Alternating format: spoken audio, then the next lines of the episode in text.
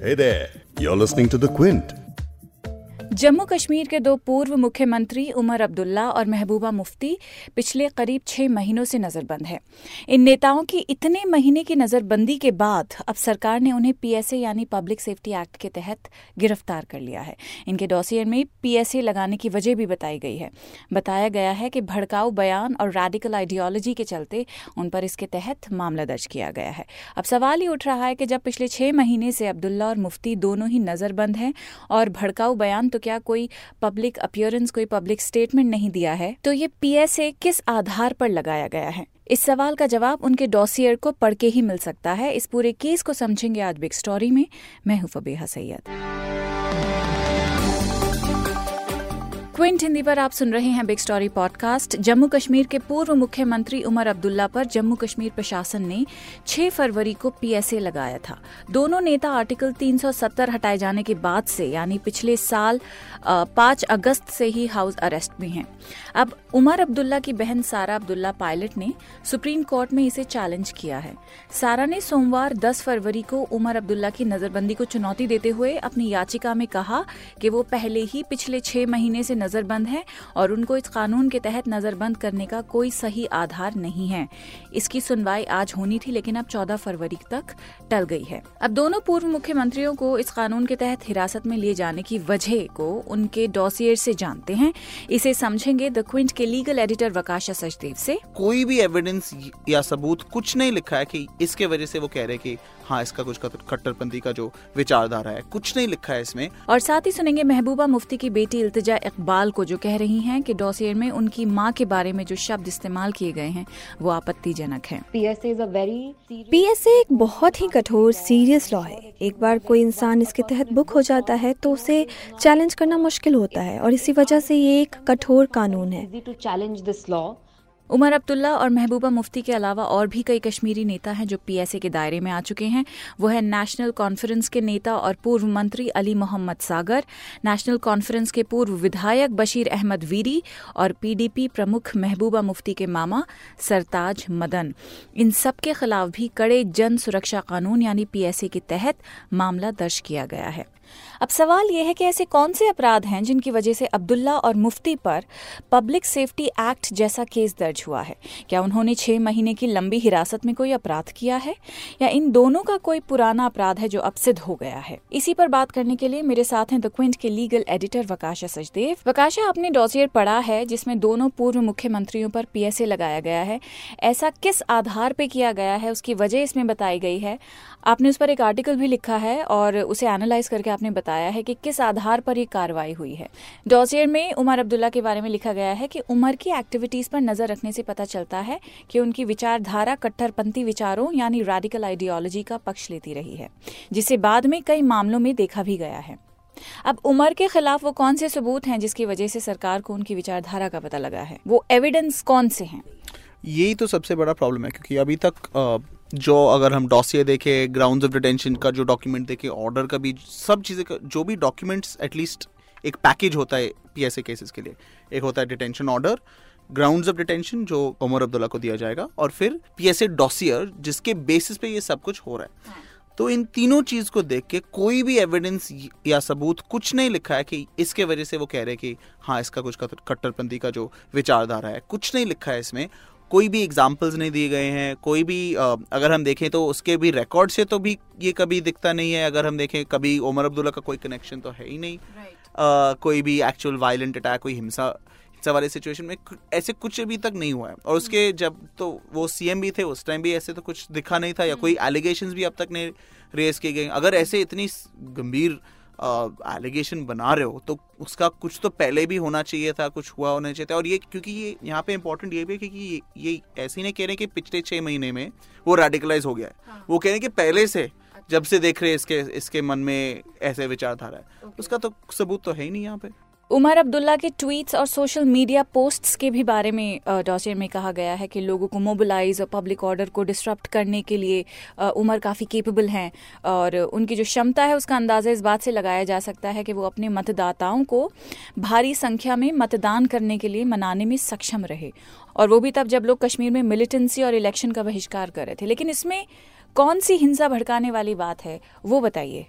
Supreme court ने बहुत बार बोला कि अगर आप पब्लिक ऑर्डर जो यहाँ पे इशू है, ये पब्लिक ऑर्डर का इशू है, अगर उसको देख रहे हो तो वहाँ पे कुछ तो दंगे होने चाहिए, कुछ हिंसा होना चाहिए, तभी बोल सकते हो कि पब्लिक ऑर्डर का थ्रेट है। अगर यही बस है कि लोग जाके वोट करें, चलो ये भी हो कि अगर लोग जाके धरना लगा रहे थे कहीं पे, उन्होंने जाके कुछ पब्लिक प्रॉपर्टी को डैमेज भी नहीं किया, पर उसको रोक दिया गया उस टाइप का भी अगर कुछ होता है तो ठीक है बोल सकते हो कि पब्लिक ऑर्डर का इन्फ्लुएंस है पर कोर्ट के जो मानना है कि वो कि हिंसा होना चाहिए हाँ। तब तक पब्लिक ऑर्डर का कोई थ्रेट नहीं है यहाँ पे कोई भी चीज़ चाहे कोई उसका कम भी डेफिनेशन लगाओ कि बस लोग को जाके लोगों ने जाके धरना किया है प्रोटेस्ट किया है कुछ किया वो भी नहीं है। अगर आपके एविडेंस यही है कि उसने जाके लोग को बोला कि जाके वोट करो और लोग ने जाके वोट किया है। वो तो देश के लिए अच्छा वो जम्मू कश्मीर के लिए ही नहीं देश के लिए भी अच्छा है क्योंकि ये तो तो अगर आप कह रहे हो कि कोई जाके लोग को अच्छी चीज़ के लिए भी मोबिलाइज कर रहे हो तो वो कैसे तो वो उसके बाद फिर हम क्या बोले क्योंकि जैसे मैं बोल रहा था कि सुप्रीम कोर्ट का जो रूलिंग्स है उसमें क्लियरली लिखा है कि हिंसा होना चाहिए हाँ। दंगे होने चाहिए यहाँ पे अगर उनका एविडेंस यही है कि उसने जाके लोग को बोला कि वोट करो और लोगों ने जाके वोट किया वो टेस्ट सेटिस्फाई नहीं होता स्टैंडर्ड सेटिस्फाई नहीं होता है।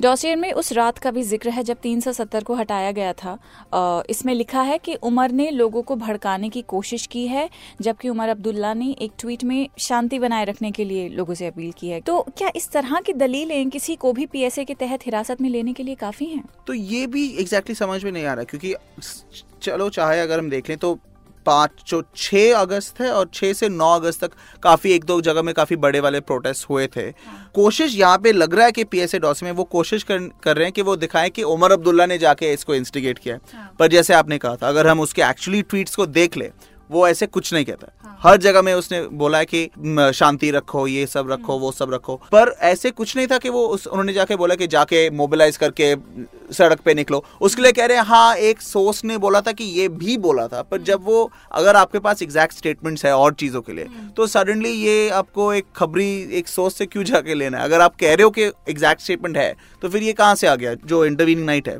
चार पाँच अगस्त। उसी टाइम उनको हाउस अरेस्ट में डाला गया था। उसी टाइम से उसके बाद फिर रात के बीच में फिर इंटरनेट भी शट डाउन हो गया। तो उसका अपॉर्चुनिटी कहाँ था? हाँ. आपने ही उसको रखा है घर में फिर उसके बाद गेस्ट हाउस में रखा है जो जेल सब जेल था ऐसे हर जगह में उस टाइम से ही has been under your control तो इस, इसके पास अपॉर्चुनिटी कब तक कहाँ पे जाके इसने लोग को इंसाइट किया? ये कुछ नहीं समझ आ रहा। अब बात करते हैं महबूबा मुफ्ती की जिन्हें डॉसियर में कोटा रानी और डैडीज गर्ल कहा गया है। ये रेफरेंस क्या है? तो कोटा रानी का जो कहानी है उसमें भी अगर हम देख ले एक्चुअली कोई नेगेटिव कहानी नहीं है। एक्चुअली वो एक लास्ट हिंदू रूलर थी हिंदू वुमेन रूलर थी कश्मीर के। उन्होंने जाके पहले उनके शादी हुआ था किसी और से फिर उन्होंने गलत काम करके अपने उनके पिताजी को मारा था तो उसने उसको बाद में निकाल के वो रानी बन गई थी। उसने फिर जाके हर बार कश्मीर का ही देखभाल किया था उसने और उसने अच्छा। बचाया था काफ़ी बार उसको ऐसे नहीं और उस और उसकी कहानी में अगर देखें तो एक्चुअली कोई ये नहीं है कि उसने जाके किसी को मार डाला था या पॉइजनिंग किया था या उसको उनको मरवा दिए थे।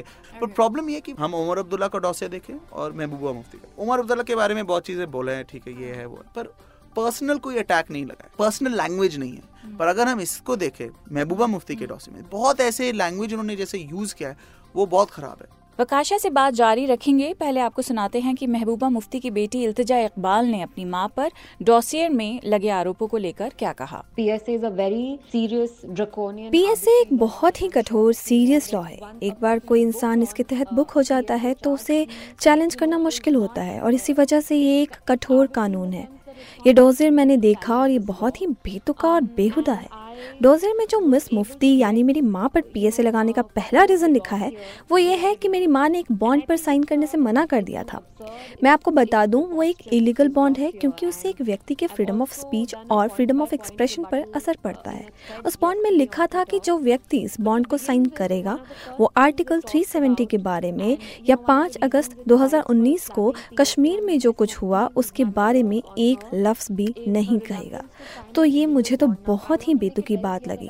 मेरी माँ ने ज़ाहिर सी बात है, इस पर साइन करने से मना कर दिया था। मुझे समझ नहीं आता कि क्यों बीजेपी के लीडर्स, खास तौर पर प्राइम मिनिस्टर मोदी और गृह मंत्री अमित शाह बार बार 370 की ही बात हर जगह, खासकर चुनावी रैलियों में क्यों करते रहे?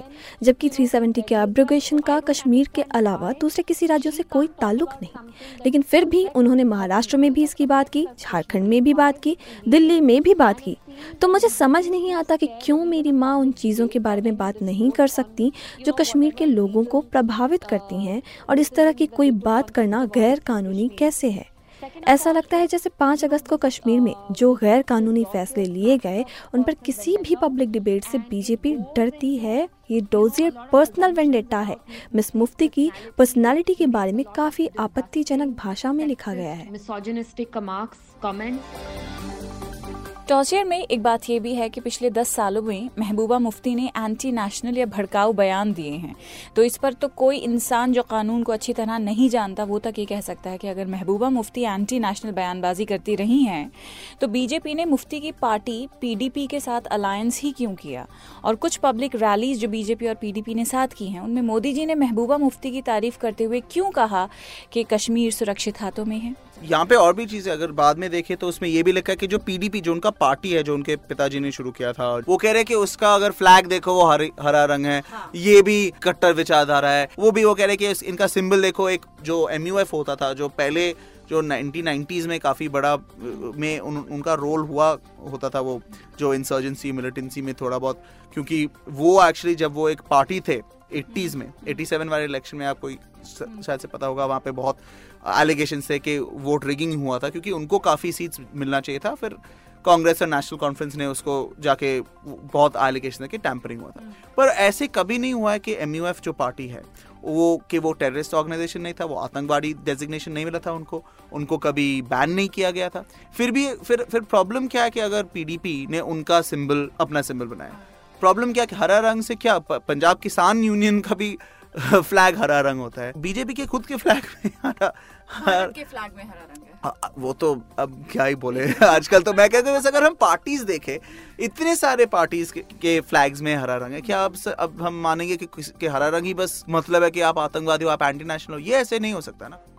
अब पीएसए के बारे में भी जान लेते हैं कि पब्लिक सेफ्टी एक्ट आखिर है क्या और इसे ड्रेकोनियन क्यों कहा जाता है? पीएसए के तहत अगर सरकार को शक है कि आप पब्लिक सेफ्टी के लिए खतरा हैं या फिर राष्ट्रीय सुरक्षा के लिए खतरा हैं तो अब आपने भले ही कोई गलत काम नहीं किया हो, सरकार आपको हिरासत में ले सकती है। शेख अब्दुल्ला सरकार में लाए गए पीएसए को 8 अप्रैल 1978 को जम्मू कश्मीर के राज्यपाल की मंजूरी मिली थी। पीएसए को वुड स्मगलर्स पर लगाम कसने के लिए लाया गया था। इस कानून के तहत हिरासत में लिए गए व्यक्ति का मामला सरकार को एडवाइजरी बोर्ड के सामने भेजना होता है। बोर्ड को अपना सुझाव आठ हफ्तों में देना होता है। अगर बोर्ड हिरासत को सही ठहराता है तो सरकार शख्स को बिना ट्रायल के दो साल तक हिरासत में रख सकती है। अब ऐसे में अब्दुल्ला और महबूबा मुफ्ती, जो पहले ही से सीआरपीसी के तहत, यानी क्रिमिनल प्रोसीजर कोर्ट के तहत हिरासत में थे, उन पर अब पीएसए लगा दिया गया है। तो इनके पास डॉजियर में लगे आरोपों को चैलेंज करने के लिए और क्या ऑप्शंस हैं? इन लीगल ऑप्शंस के बारे में हमें बताइए। दो तरीके के ऑप्शंस हैं। एक है कि जो पीएसए के अंदर सिस्टम है उसको फॉलो करो। जब डिटेंशन शुरू होता है उसके बाद से चार हफ़्ते के टाइम में आ, जो डिटेंशन ऑर्डर है और जो भी डॉसियर है वो सब कुछ पीएसए एडवाइजरी बोर्ड के सामने जाता है। हम्म। चार हफ़्ते तक वो उसको गवर्नमेंट रख सकता है वो उसके बाद चार हफ़्ते और मिलते हैं कि आठ हफ़्ते होते हैं पूरे टाइम डिटेंशन से। एडवाइजरी बोर्ड को उतना टाइम में देखना चाहिए देखना पड़ता है कि क्या यहाँ पे डिटेंशन जस्टिफाइड है, सही है या गलत है? ये सिस्टम तो दो महीने तो लग ही जाएँगे। पर प्रॉब्लम ये है कि उनको उस टाइम वकील नहीं मिलता है। वो वकील उस हेयरिंग्स में नहीं ले सकते। तो मान लो कि अगर वहाँ पे बेस्ट केस सिनारियो यही है कि दो महीने के बाद उनको छोड़ा जा सकता है। कि वो वो खुद दिखा पाएँगे एडवाइजरी बोर्ड को कि यहाँ पे देखो यहाँ पे डिटेंशन के कोई ग्राउंड्स नहीं है, सब खराब है, सब गलत है। जो दूसरे ऑप्शन का जो बेटर है कि आप सुप्रीम कोर्ट जाओ, क्योंकि सुप्रीम कोर्ट का जुरिस्डिक्शन बहुत ज़्यादा होता है। वो यहाँ पे कह सकते हैं कि हम ये ये देखेंगे कि पेपर वर्क सब कुछ था, सब कागज़ थे, और ये भी देख सकते हैं कि क्या यहाँ पे जो कारण दे थे, जो रीजन दे, वो सब ठीक है या गलत है। प्रॉब्लम ये है कि पिछले कुछ महीने में जब भी ये habeas corpus petition supreme court में आए हैं अभी तक, कोर्ट ने अभी तक एक्चुअली कुछ असेसमेंट नहीं किया। उन्होंने ये नहीं देखा कि क्या ग्राउंड सही थे अगर थे। वो बस देखते कि पेपर वर्क है, वो कहते ऑर्डर है तो फिर ठीक है, अगर आपको जाना तो फिर वापस जाओ जम्मू कश्मीर हाईकोर्ट। एटलीस्ट मुझे तो समझ नहीं आता कि वो कैसे बोल पाएँगे कि नहीं, ये सब ठीक है। पर अभी प्रॉब्लम यही है कि उनको सुनना चाहिए या नहीं। आज का पॉडकास्ट यहीं ख़त्म करते हैं big story Hindi Quint Hindi की वेबसाइट के अलावा पॉडकास्ट की एप्स पर भी मौजूद है, जैसे कि गूगल और एप्पल पॉडकास्ट स्पॉटिफाई और जियो सावन आप बिग स्टोरी हिंदी टाइप करेंगे, पूरी प्लेलिस्ट आ जाएगी। सब्सक्राइब करने पर आप आइंदा आगे के कोई भी एपिसोड्स मिस नहीं कर पाएँगे। तो इस पॉडकास्ट को अभी फॉलो करें और मैं फिर दोबारा मिलती हूँ आपसे कल एक और बिग स्टोरी के साथ।